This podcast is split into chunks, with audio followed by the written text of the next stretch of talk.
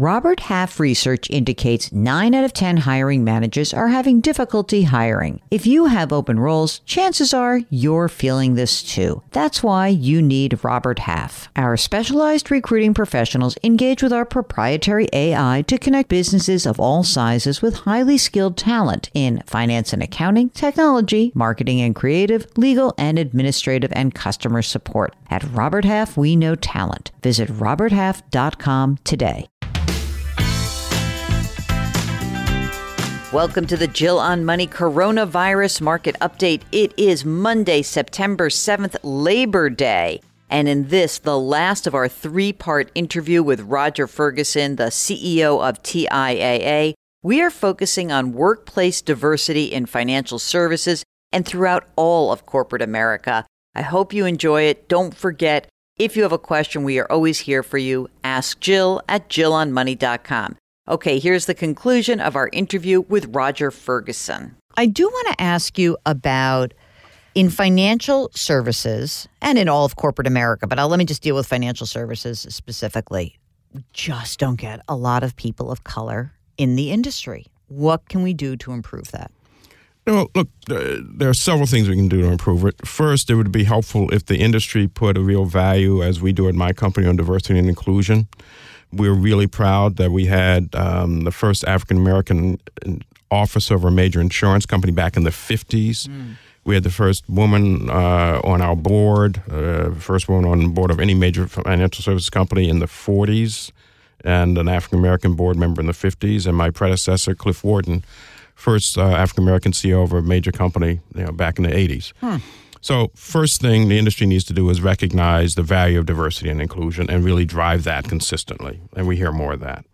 Secondly, frankly, you know, within the African American community, you increasing the level of financial literacy. Um, and so that we have individuals who understand the world of finance. Um, my company just did something called the PFIN index. Um, it was a financial literacy index, and what we discovered is among you know white Americans, they got about half the questions, fifty five percent of the questions right.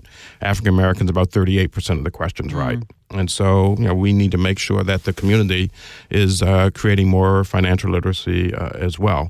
And so, it's a little bit of supply and demand. Um, and you know, as you say, I'm an optimist, so I'm continuing to be optimistic in this space as well. What do you think about hard quotas? Because you're you're friends with you worked in for a big you know Swiss insurer, but you, they're European companies, and certainly in Germany there are some mandates about board and C-suite.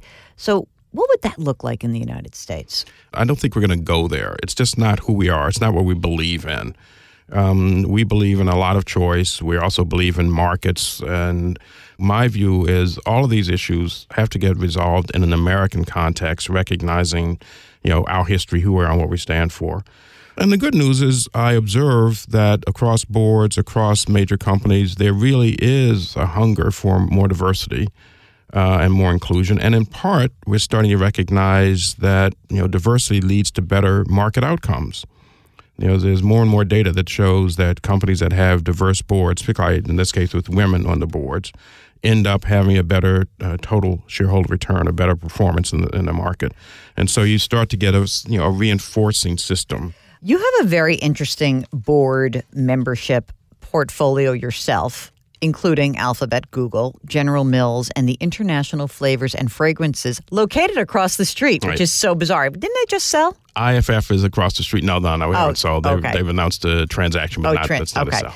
So let's talk a little bit about Alphabet and tell us all the dirt about what's going on there. okay, no, you can't do that. Well, all right. So let's talk about your view on regulation of the technology sector because you come from such a highly regulated universe financial services and you were essentially a regulator, a regulator. and uh, your wife was a former regulator. Right. So my wife was indeed an sec commissioner. So thanks for, for mentioning uh, annette nazareth. She's spectacular. And so look i think the question of how we regulate tech is one that we have to handle very carefully in the following sense. We know, and you heard me talk about it earlier, that technology has the potential to create a phenomenal economy and a phenomenal future. And frankly, we know that they're going to experiment, they're going to make some mistakes, they're going to be successful in other places as well. And to be fair, we also know that there's a little bit of geopolitics about this. There's, you know, Western oriented tech companies, and there are, you know, tech companies from China, and you can see already a little tension back and forth there. And so I'm, you know, I'm, I'm, sure there will be, you know, a call for regulation. I'm sure there will be places where that will make a lot of sense. From my standpoint, it's get the balance right so that we don't overly regulate and you know drive out creativity, and also that we don't sort of misinterpret you know the, the growth of these companies as being anything other than the fact that they've had you know phenomenal success with brand new ideas that people have flocked to. Mm.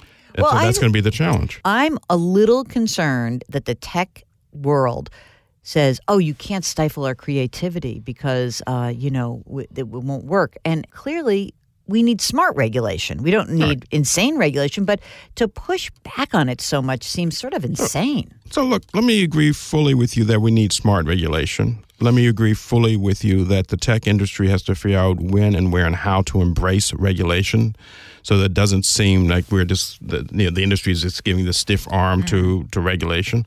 Let's also be clear the tech industry has to say, look, there are places where we didn't do so well. Right. And so maybe we need government help to figure out how to stay on the straight and narrow. And so my view, as always, is trying to get down that middle path where, you know, let's be smart about regulation. Let's recognize have the industry do the mea culpas where they have not done so well. But let's also have the regulators understand that while the government has many great powers and has helped drive technological innovation, think about DARPA, et cetera, there's a lot of innovation that has to go on without having the government regulate it until we understand how it's going to work. And so let's find that middle ground where the tech industry says, sure, there are places we haven't done so well, we probably should be regulated. Uh, right. And where the regulators say, yeah, we understand, and we want to let you experiment a little bit too. And who should be the regulator? Is there going to be a new body? You think? I mean, how does that? How would that work? That, that's a really good question. I have to be very honest. I'm not sure I have, have the answer. I mean, we, mm-hmm. uh, you know, the the FTC, the FCC, Department of Justice. There are a lot of sort of regulators out there already, and I think once we figure out what we're going to regulate and how we want to do it, then we can figure out do we have a body that works, or uh, is there room for a new one? Before we let you go, and we are going to let you go. I could talk to you for hours. This is great. we started the program. I asked you your best career or financial decision. What's your worst? Wow, that's a great question. Um, you know, I, I, I will say when I look back on my education, which has been spectacular, I do think I focused a little too much on some types of social sciences and now, as I get older and older and more involved in having to manage lead people, I really wish I understood psychology a lot better. Frankly, you know, it's something I never studied, and here I am now trying to figure out what is that's motivating people. And it's not supply and demand. It's not the uh, the the rational uh, model from economics. It's all the irrational stuff, and really understanding that would be helpful. Thanks so much for listening. We are going to go full force back into answering your questions tomorrow. If there's anything on your mind, send us an email. Ask Jill at jillonmoney.com. And of course, you can get to us from our website. Don't forget to subscribe to this podcast if you have not done so already. You can do that on Apple or Spotify or Stitcher or radio.com or Google Play, wherever you get your favorite podcasts. And we sure would appreciate a rating or a review if you have some time. As always, wash your hands, wear your masks, maintain your physical distancing, and metaphorically, if you wouldn't mind, put your hands on someone's back today. Do something nice for somebody else. We'll talk to you tomorrow.